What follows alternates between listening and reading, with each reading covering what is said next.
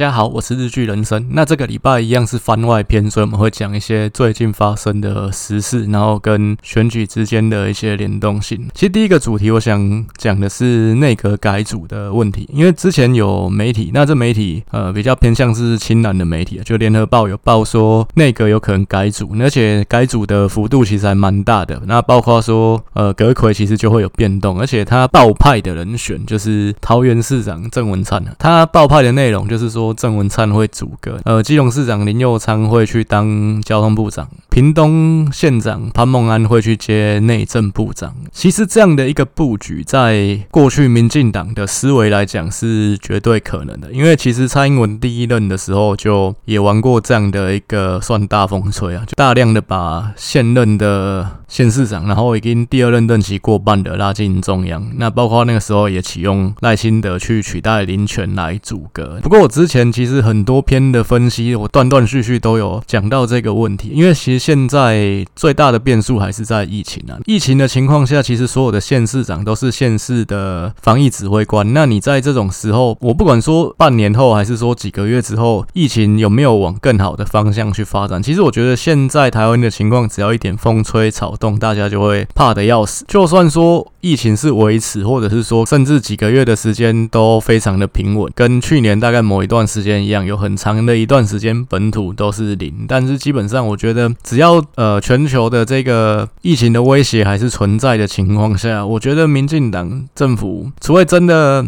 头壳坏掉，不然最好是不要在这种时候去做这样的一个变动。当然，内阁改组去调整有一些变数，包括说年底可能会进行公投嘛。那如果说年底的这个公投民进党失利的话，确实也会有那个改组的压力。不过，起码我是觉得，就现阶段来讲，不管就算有没有改组，但是去把现任的县市长变动，然后调进中央，这真的是非常不智的一个行为。其实基本上这很容易被攻击。简单说就是绕跑嘛。那你又是在这种疫情呃还有风险的情况下，你把地方的防疫指挥官调走，那去做其他的事情，我觉得是非常的不妥。然后再来是说，对明年的选举，想当然了也是有非常负面的一个影响。尤其像屏东那民进党算是稳的，可以先不用说。但是基隆跟桃园，其实就我提到的这几个县市，都是明年选举蛮指标的县市，然后也是双方竞争激烈的县市。民进党其实。目前在这两个县市也不能说有占到任何的优势。那你把现任的县市长调离原位。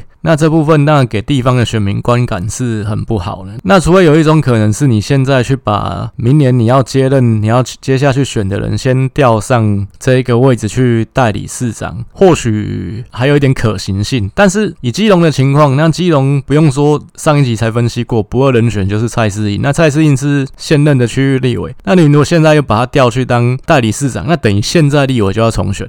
然后再就是说，如果他明年市长没有选上，那不就两头空吗？所以所以这部分我觉得可行性真的非常不高。桃园的一个部分一样，其实最现在我之前提到最有可能选的人是也是区域立委郑运鹏啊。那你现在把他调去当代理市长，那一样啊，就是区域立委都要重选。所以这两个县市，我觉得这样做这样的一个调度是非常不智的啦。当然，因为这个消息的来源是来自联合报，所以说这个新闻的可信度，我觉得就会打一点折扣，因为毕竟。其实联合报就是一个比较亲蓝的媒体啊，他现在去去操弄这样的一个议题，是不是居心叵测？这个部分我就不评论了。我是觉得啦，以我个人来说，这些政治的八卦，我比较觉得可信度会比较高的媒体，我觉得有两个。第一个是风传媒，因为风传媒之前有收购了新新闻啊，那新新闻就在政治线的新闻记者方面扎根是最深的。另外一个，我觉得我会比较相信的，大概就是新头壳，那或者是说自由时报。那我不是说因为立场是偏哪一边，所以我比较相信他，而是因为现在执政党是哪一边，那执政党一定是会把一些比较重要的讯息透过比较亲他自己的媒体来做释放。你像现在新头壳，其实某种程度来说就是偏向绿营的御用媒体啊。那自由时报其实有一个记者，其实他也不算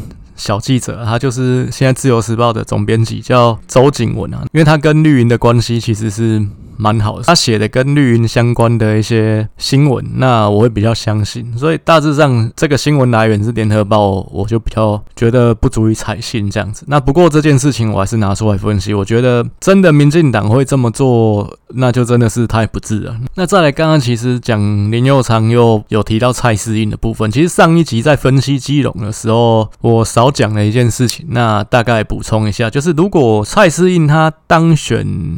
基隆市长的话，那他的这个区域立委当然也要去进行补选。那其实这对民进党来说，当然也是一个问题。那不过这个部分，当然政治其实都是先考虑今天，再去考虑未来。其实有些时候有今天没有明天嘛，就是所以这个部分就像很像说你在打一个比赛，那你今天淘汰就没有明天了，那你不用去想后面的事情啊，一定今天就 all in 了。所以说，我就觉得现阶段，当然民进党看起来啊，可能在基隆市议员的部分，可能还没有谁。也是有办法稳稳的把这个位置再接下来，因为看起来其实国民党下面蛮多人可以去选这个立委，但民进党这边人才部分就会比较薄弱一些。不过过去来讲，民进党其实有一招就有可能是林右昌又回头去选这个立委，就是林右昌跟蔡适应去换位置。那不过这部分当然对林右昌是不公平啊，因为毕竟其实以林右昌来讲，他两任基隆市长做的风评也还不错，那你要他就是又再降级回去选立委这部分。太委屈了，怎么看他都应该是后续会入阁的，所以其实这部分就看民进党怎么样去盘算啊。当然也有可能，如果到时候真的民进党的声势很糟糕，那可能对林佑昌来讲，自己入阁也只是暂时性的，那很快的就被轰下台了。那不如先去选一个立委，稳稳的站到一个位置，这也是一个考量。那当然这部分还很久，所以说我先分析有这些可能性。那当然后面怎么样，可能一样看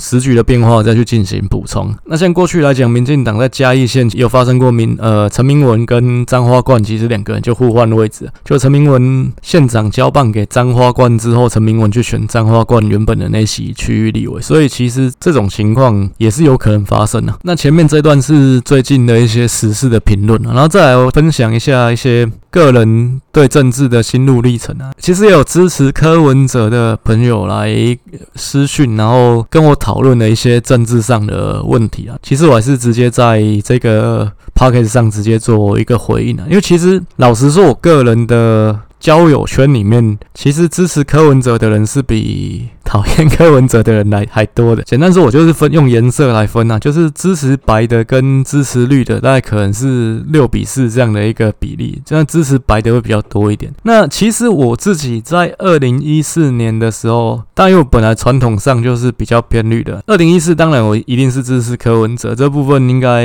没有什么人会有疑问。那因为毕竟其实那个时候参选的两个人，主要的两个候选人啊，那对比性也很强嘛，不管是站在本身政治立场的问题也好，那或者是说站在世代的一个观点也好，因为毕竟讲真的，连胜文就是没有办法在当时获得年轻人的好感嘛。其实柯文哲当时跟连胜文是一个蛮强烈的对比啊。在那个时候，我有在部落格文章提到过，其实柯文哲的一切是靠他自己得来的，那连胜文所有的一切都不是靠他自己努力得来的。那所以其实基本上年轻人当然会支持谁，这个部分一定是非常清楚的一件事情。那不过柯文哲上台之后，那个时候我原本那对他的期望也是蛮高的。不过我是觉得他真的他上台没多久，在那个时候的文章我就提到，我认为陈水扁做总统做得怎么样？我个人还是比较抱持比较负面的看法，但是柯呃陈水扁绝对是历任台北市长里面做的最好的一位，而且没有之一，就是他就真的是独一无二最好的一位。我原本对柯文哲的期待就是希望能够让一九九四年陈水扁上台的那个样子，就是整个让台北市有一个新气象，然后真的很多事情可以焕然一新。那但是当时确实我觉得没有做到我的期望的这个样子，包括说其实柯文哲一上台，那雷厉风。行说自己要办所谓的五大案，那不过其实到最后大巨蛋就是一个例子嘛，怎么样，大家也都自己心里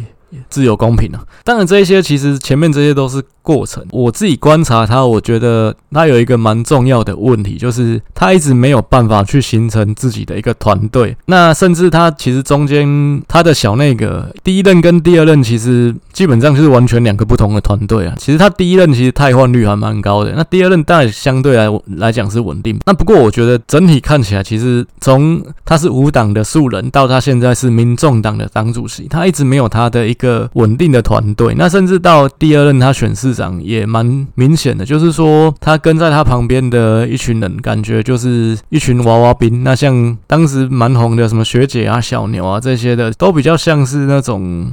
诶，没有什么其他人，然后所以就被推出来，走到第一线来这种感觉。那当然，往另一方面想是说，柯文哲蛮愿意给年轻人机会的。但是这另一方面就是说，那是不是一开始跟你的那些相对成熟的老人，是不是都不见了？其实过去来讲，很多政治人物，包括陈水扁，包括宋楚瑜，甚至连战，其实他们都有自己的团队，像是民进党里面的一些天王，包括苏贞昌，包括谢长廷，其实都有他自己的周边。边的一票人马，我觉得这个是对政治人物来讲是重要的，因为毕竟你不管做什么官位，你在当县市长也好，当立委也好，其实你都是需要有一个团队在帮你做一些事情。当总统也是一样，毕竟这个国家的体系很大，你不可能靠一个人去做所有的事情，你基本上一定是要有一个团队在帮你治理一个国家。但是其实柯文哲他一直没有自己的一个团队，到今天为止，我觉得所谓他的团队，他身边的人其实看起来像蔡壁如。其实现在有点像被他疏远的那种感觉。那他到底身边最核心的人是谁？可能看起来我还真的不太知道。那有人会觉得那这样很好啊，这样是他是孤鸟，代表说他这个人很干净，或比较呃可能有理想，或比较高尚。可是这部分我觉得在政治上面，不管怎么样啦，一定都还是要有一个团队才有办法推着事情去前进。那你要靠一个可能强大的强人去做什么事情，我觉得这部分真的是一个不切实际的期待。那你像宋楚瑜，虽然说他一辈子没有办法登上大位，那他的一辈子还没走完呢、也许真的，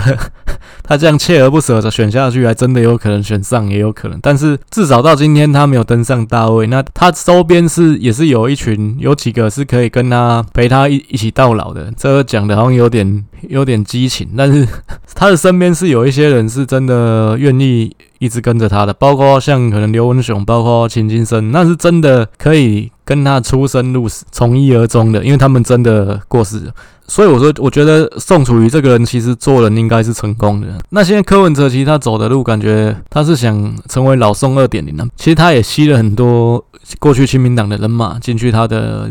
台湾民众党嘛，不过其实这部分怎么看，就像很像是说，其实以前李登辉再去评论宋楚瑜，他就讲了一句话说，宋楚瑜周边都是一群投机分子跟失意政客。现在看起来，看柯文哲的台湾民众党，其实就有一点像这个样子，他周边就是聚集了一群诶，在国民两党里面讨不到好处的人，那或者是说分不到位置的人，那或者是说想要。借着柯文哲这棵大树，然后一举飞上天，飞上枝头当凤凰的。其实这样，我觉得这部分来形容今天的柯文哲周边的人，可能反而更贴切一点。那回过头来再讲。二零一八的选举，其实二零一八我还是投给柯文哲。其实我个人的原因是因为我在刚出社会的时候，大概十年多一点点，大概那个时间，我一开始其实做的工作是跟政治有关的。那个时候我有接也接触过一些政治人物，那姚文智是我当时有接触过的一位政治人物。我老实说，我对姚文智的印象跟观感不是太好，但这部分是我主观的看法了。我觉得姚文智比较看高不看低啊，这是我对他的观感。然后再来是，我觉得他其实一直给我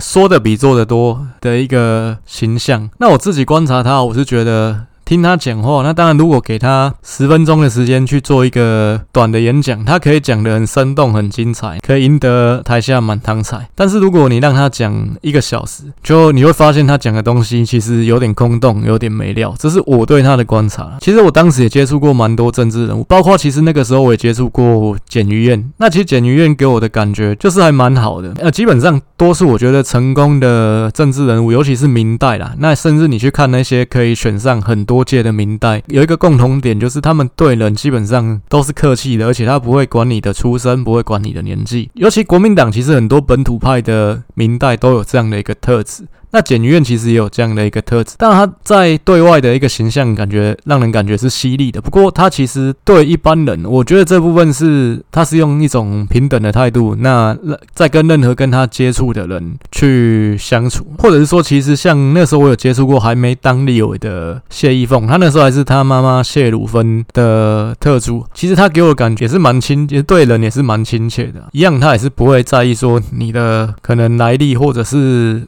大小，那或者是说呵 呵大小很奇怪，位置的尊卑，然后或者是说你甚至你是不是支持他这个阵营的人，其实这个部分我觉得就还我对这些人其实都还算是肯定。那所以因为当时我对姚文智的印象就不是太好，所以我就没有办法投给姚文智。那当然我知道，其实就当时来讲啊，我身边投给柯文哲的绿营朋友，大部分都是因为不希望丁守中当选。不过当时其实我有比较偏向绿营的朋友是说不能养虎为患，就是这次就应该要让柯文哲死啊。当然当时跟他们也是有一些讨论的。那但是简单说，当时我还是投给柯文哲。认识我的朋友，如果到过我家的，也都会知道，在我的窗台上面，其实到现在都还贴着柯文哲改变成真，选择柯文哲的贴纸。包括我在录音，其实就是看着这个贴纸。那我就是会想说，对吧？那二零一四年的时候。这个选择柯文哲改变成真这件事情，真的改变成真了吗？因为看起来是是柯文哲本来就是这样子呢，还是说政坛改变了柯文哲？这部分就真的看你怎么看待他了。我先不管其他的地方，我还是回到说，柯文哲他没有办法去建立自己的团队，那这样的一个人，是不是他的人格特质上面有一些地方是让人没办法跟他长期合作跟共事的？我自己会有这样的一个解读啦。那再来是说，我觉得。政治上面，其实台湾不是共产国家，所以不可能是说一个强人说了算。但很多，我觉得我自己周边的朋友，那比较喜欢柯文哲的，比较偏向白银的，其实他们会比较希望是说有一个强人出现，然后改变台湾政治一些不好的东西。那但是我是觉得，我还是比较偏向是说，政治其实是应该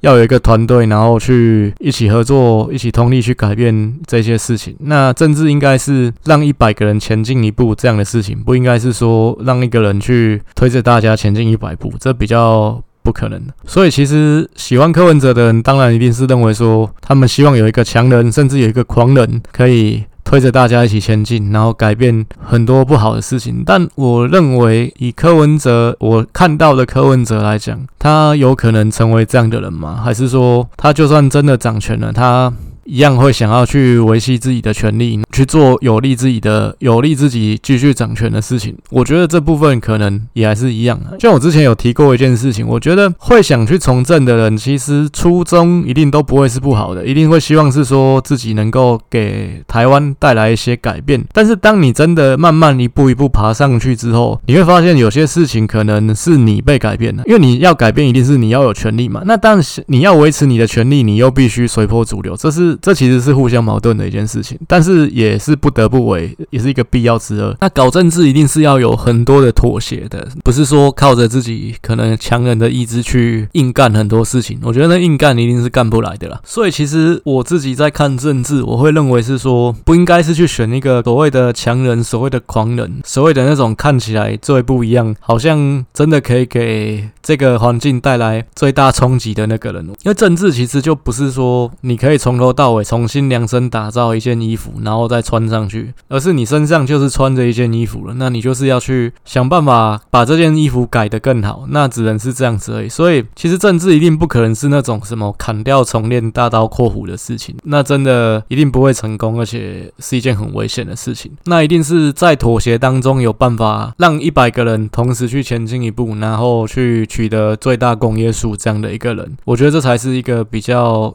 在我心中啊，这才是一个比较理想的政治人物。你要说我真的一定就是非常始终，一定非民进党不可吗？其实我也不是这样的。想法，因为毕竟讲真的，一个成熟的民主国家，应该是也不能让一党独大，就是说永远都可能某一党在党这样子，那一定也不会是好事情。那不过就我来说，我觉得现阶段我还是会继续投给民进党了，因为毕竟就民进党的人，我看起来是比较有办法。第一个维护台湾的利益，当然这部分听起来又像在卖芒果干了，但是确实有一个强敌当前的情况下面，这确实还是一个问题。你现在如果让比较亲中国的人去当权，台湾其实后果不堪设想。那当然，马英九的例子可能很多人已经忘了，就是用句中国的谚语，所谓“好了伤疤忘了疼”啊，马英九带给大家的疼。大家，也许大家有些人不是疼的，有些人是爽。那他是开黄腔会被检举。那但是，就我个人是觉得，再让下一个马英九当选总统，对台湾来讲是非常可怕的一件事情。另外就是说，其实就现况来讲啊，总统还是会是从蓝或绿里面去选，不应不会是从第三势力里面来，因为你要管一个国家的机器，基本上还是需要有一个强有力的团队。其实第三势力基本上这个人才库是不够的，那甚至也没有真正一个坚实的团队有办法去驾驭这个国家机器，那一定还是不管是蓝或是绿，一定是这样子。这其实又回到我之前讲的，一个国家里面会不会有第三势力？一个民主国家里面有没有办法有第三党？我个人认为是很难，因为其实这部分就是你一个国家假设有三个党，就会演变成两个可能。第一个是最大的党去拉拢第三党，想办法维持住自己领先的优势；不然就是第二大的党去拉拢第三大的党，然后想办法干掉最大党，一定是这样子，一定就是老大去联合老三压制老二，不然就是老二联合老三去干掉老大，一定只有这两个情况，所以最后还是会变成两个阵营，这是无可避免的。所以其实怎么样，一定都还是会回到。两大阵营，那两大阵营里面，我个人比较放心民进党。那当然，以后怎么样，我也不敢说。那再来就是说，以我看了台湾政治的发展，也看了这些年。那当然，大家也是一起经历过过去陈水扁的时代、马英九的时代。那当然，我觉得这两个时代都不是好的时代。那但是，我觉得蔡英文其实是明显的比过去两个总统做得更好，在一些事情上面瞧得更漂亮，在对外方面其实。对国际的关系上面，他其实也确实帮台湾乔到了一个比较好的位置。那就台湾又是一个这么特殊的情况下面，呃，我是觉得他已经表现得蛮好。那甚至经济上面，过去来讲啊，当然陈水扁的时代经济就是不及格嘛。其实马英九刚上台的时候，我也对马英九有蛮高的期待，觉得说那至少可能国民党确实应该是会比较会偏。拼经济的吧，但是结果我看到的就是，所谓国民党的拼经济是抱着中国这只大象的大腿，想办法分到一杯羹。大概国民党所谓的拼经济是这个样子。那但是其实看起来，我自己的解读，这是饮鸩止渴啊。短期内不会死掉，但是长期内你就必须要依附着中国。那中国今天不给你这口饭吃，你就必须跪下来求他。那蔡英文很多人不喜欢他的人一直在说他就是做的很烂。那我觉得现在。一直说他做的很烂的这些人，本来就是偏蓝的人。但有一些人他会说，他过去这两次有投给蔡英文，那他认为他是一个中间选民。不过我觉得这部分我还是会把他们视为是蓝营的支持者嘛。那只是因为你那时候觉得投给韩国瑜很丢脸，那所以你投给蔡英文。那现在你又在那边嫌说蔡英文就是做的很烂很烂，那到底怎么样个烂法？你有过得比较不好吗？我觉得这部分也蛮值得去争议的啦。我自己看起来，我觉得整体来说，台湾的。经济，但疫情有影响，但这是因为疫情的关系。但在之前的那几年，台湾的经济有变不好吗？甚至疫情这样这么大的一个考验。其实台湾有表现的比其他国家不好吗？甚至其实大家也在过去的一年已经多过了一年岁月静好的日子。那这个部分难道不是执政党的功劳吗？那整体来说，我是觉得蔡英文是一个比较会瞧事情，那比较能够让事情圆满稳健去前进的一个政治人物。那我当然也希望台湾的下一个领导人是比较像他这样子。当然，我看起来，我觉得民进党后面的人也没有蔡英文这么好了，但怎么样看起来，我觉得相对来讲，一定都还是比柯文哲更好了。那再来就是还是在讲到第三势力的一个部分。其实我自己觉得，以上一次选举来讲，但这对民进党来讲是一个蛮大的警讯，因为民进党虽然蔡英文拿到八十一八百一十七万票，但是民进党的政党票已经降到三成出头了，这部分是很大的一个警讯。那这代表的是说，但很多人分裂投票嘛，那可能在政党票的部分是投给了所谓第三势力，包括民众党，甚至包括时代力量的一个部分。这部分真的是也是一个警讯。那当然，民进党在裂解时代力量这件事情上面，其实也算是到今天为止的，看起来是成功的啦。我之前有分析过，时代力量大概里面就分成三股力量嘛，以黄国昌这边为主的，大概就是比较自干的。自干这一派就是要走自己的路，倾向是去从背后捅民进党的嘛。再来就是邱显智这一派是比较中立的。那中立其实我觉得邱显智他们这一派是真的比较有理想性的第三势力了。另外一派是已经脱党的小绿嘛，就是林长佐为首的这一派。那当然民进党就是想办法把小绿这一块吸进来，那其实就是削弱时代力量的力量。那现在时代力量看起来内部比较掌权的是偏就是中立的这一派嘛。那民进党也不能去跟他们把关系。搞不好，我不能说不是朋友就是敌人，我要跟你干的。这部分会让你的朋友越来越少，这对未来的选举也是不利的。好，回到其实民进党的这件事情，这代表是说，当然你的支持者是在老化嘛，年轻的一辈会觉得支持民进党跟支持国民党是一样肮脏的事情，可能像我就会被人家看不起，而这个塔绿班，那但但是个人还是继续会支持。短期之内还是会支持民进党，这继续当个塔利班嘛。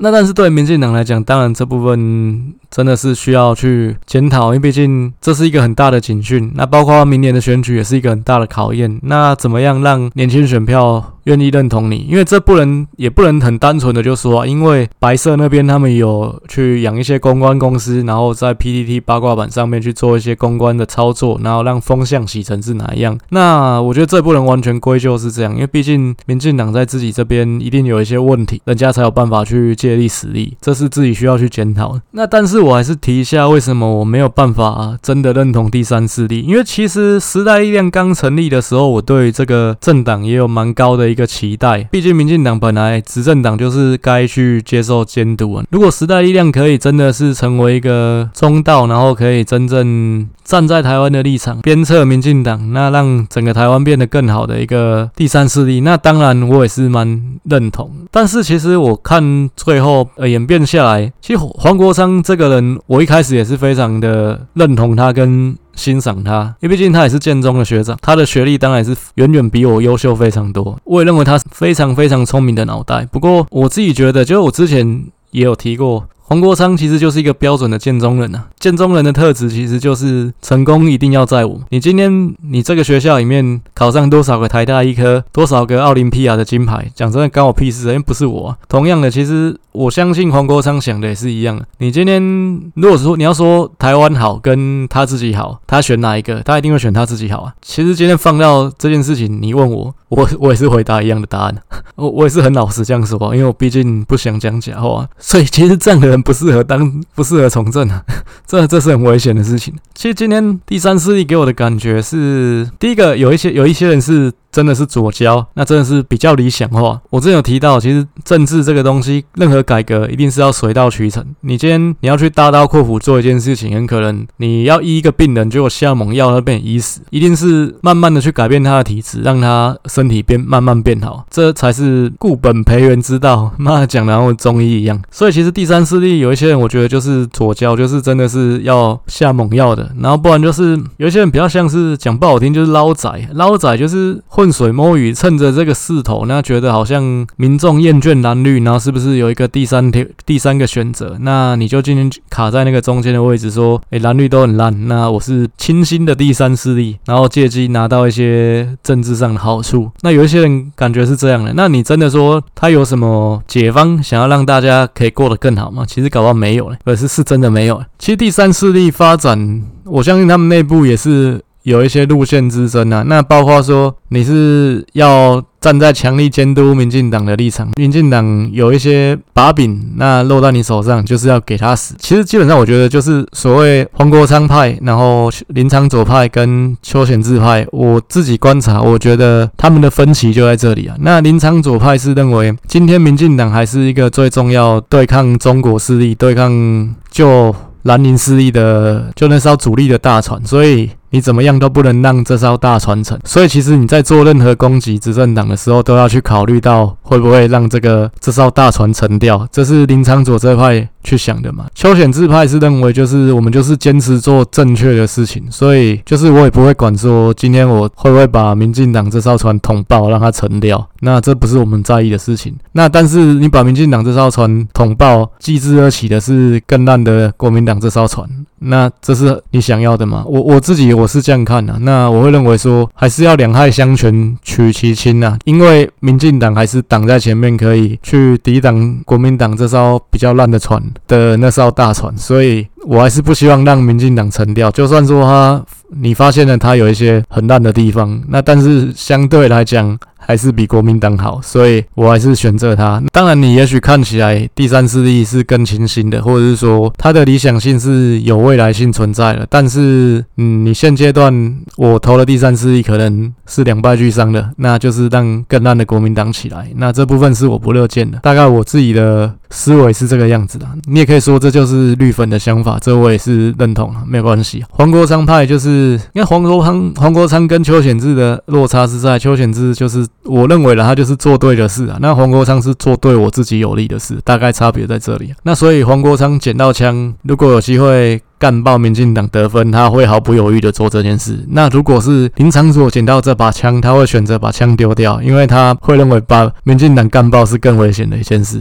邱显智的话，他会认为开这枪符不符合正义，这是他考虑的事情。大概分歧在这里。那所以今天你要说我认不认同第三势力，老实说，我认为你扣除那些左交的成分，真的有些人是坚持做对的事情，这部分我非常的认同跟肯定。那如果说，台湾是一个没有外敌的正常国家的话，那我不用考虑，我一定是优先投给他们。那有人 会认为说我在讲干话，不过我确实是这么想的。但是我自己认为还是两害相权取其轻啊。那如果说你今天就现在的四个政党来看呢，那我会认为最终还是蓝的跟绿的在竞争嘛。那我从会我还是只能从蓝的跟绿的里面去选一个我认为比较好的。所以其实第三势力一开始就会被我剔除掉了，不管他是不是真的好。那柯文哲，我对他的看法。还是觉得说，二零一四的那一场选举让他看到了一个另辟蹊径的机会。那他觉得有机会借着这股势头，他成为一个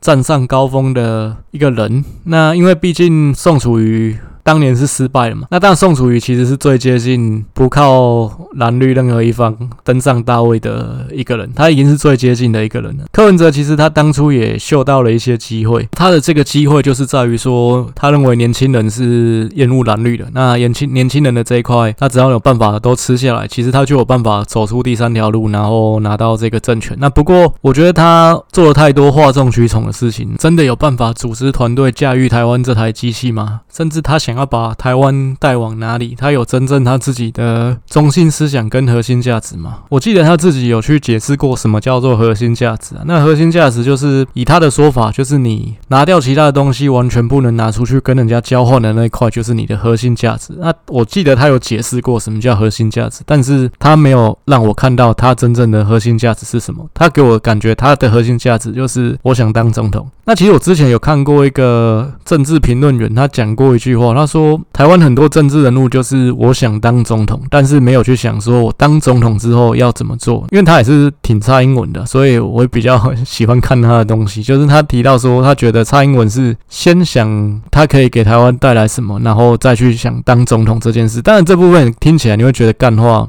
然后太美化，但是我觉得确实很多政治人物，我不管先。剔除蔡英文，确实是先想说，我想要当总统，那反而没有去想说可以帮台湾去改变什么东西。蔡英文提过一个东西叫十年政纲，当然被国民党的网军批评说是空心菜，因为里面讲的东西太过空洞。当然，毕竟民进党的人会说，那十年政纲本来就是讲一个比较大方向的东西。你要说我讲到六三三这么细嘛，可能就不会有。当然，你六三三讲了，你也没做到，或者什么爱台十二建设这些，那一样啊。那柯文哲他。有想过他想当总统是因为我要念台大医科，我只念最好的医科，那我想要坐最高的那个位置，还是说他真的想办想要为台湾带来什么样的改变？他在二零一四选上市长的那一刻，他站上了那个舞台，他受到了什么感动？他想要去改变台湾，是这样子的吗？那这部分我个人是比较抱持怀疑的态度。那当然，也许很多人是抱持肯定的态度。这个部分就让我们继续看下去。那再就是，我还是认为台湾的政治，台湾不是共产国家，所以不能靠一个强人、一个狂人去砍掉重练，改变所有的事情。那我们就是穿着衣服再改衣服，没有能力去做一件新衣服。那你要医一个病人，一定是循序渐进、温和的去医治他，不是下猛药。那这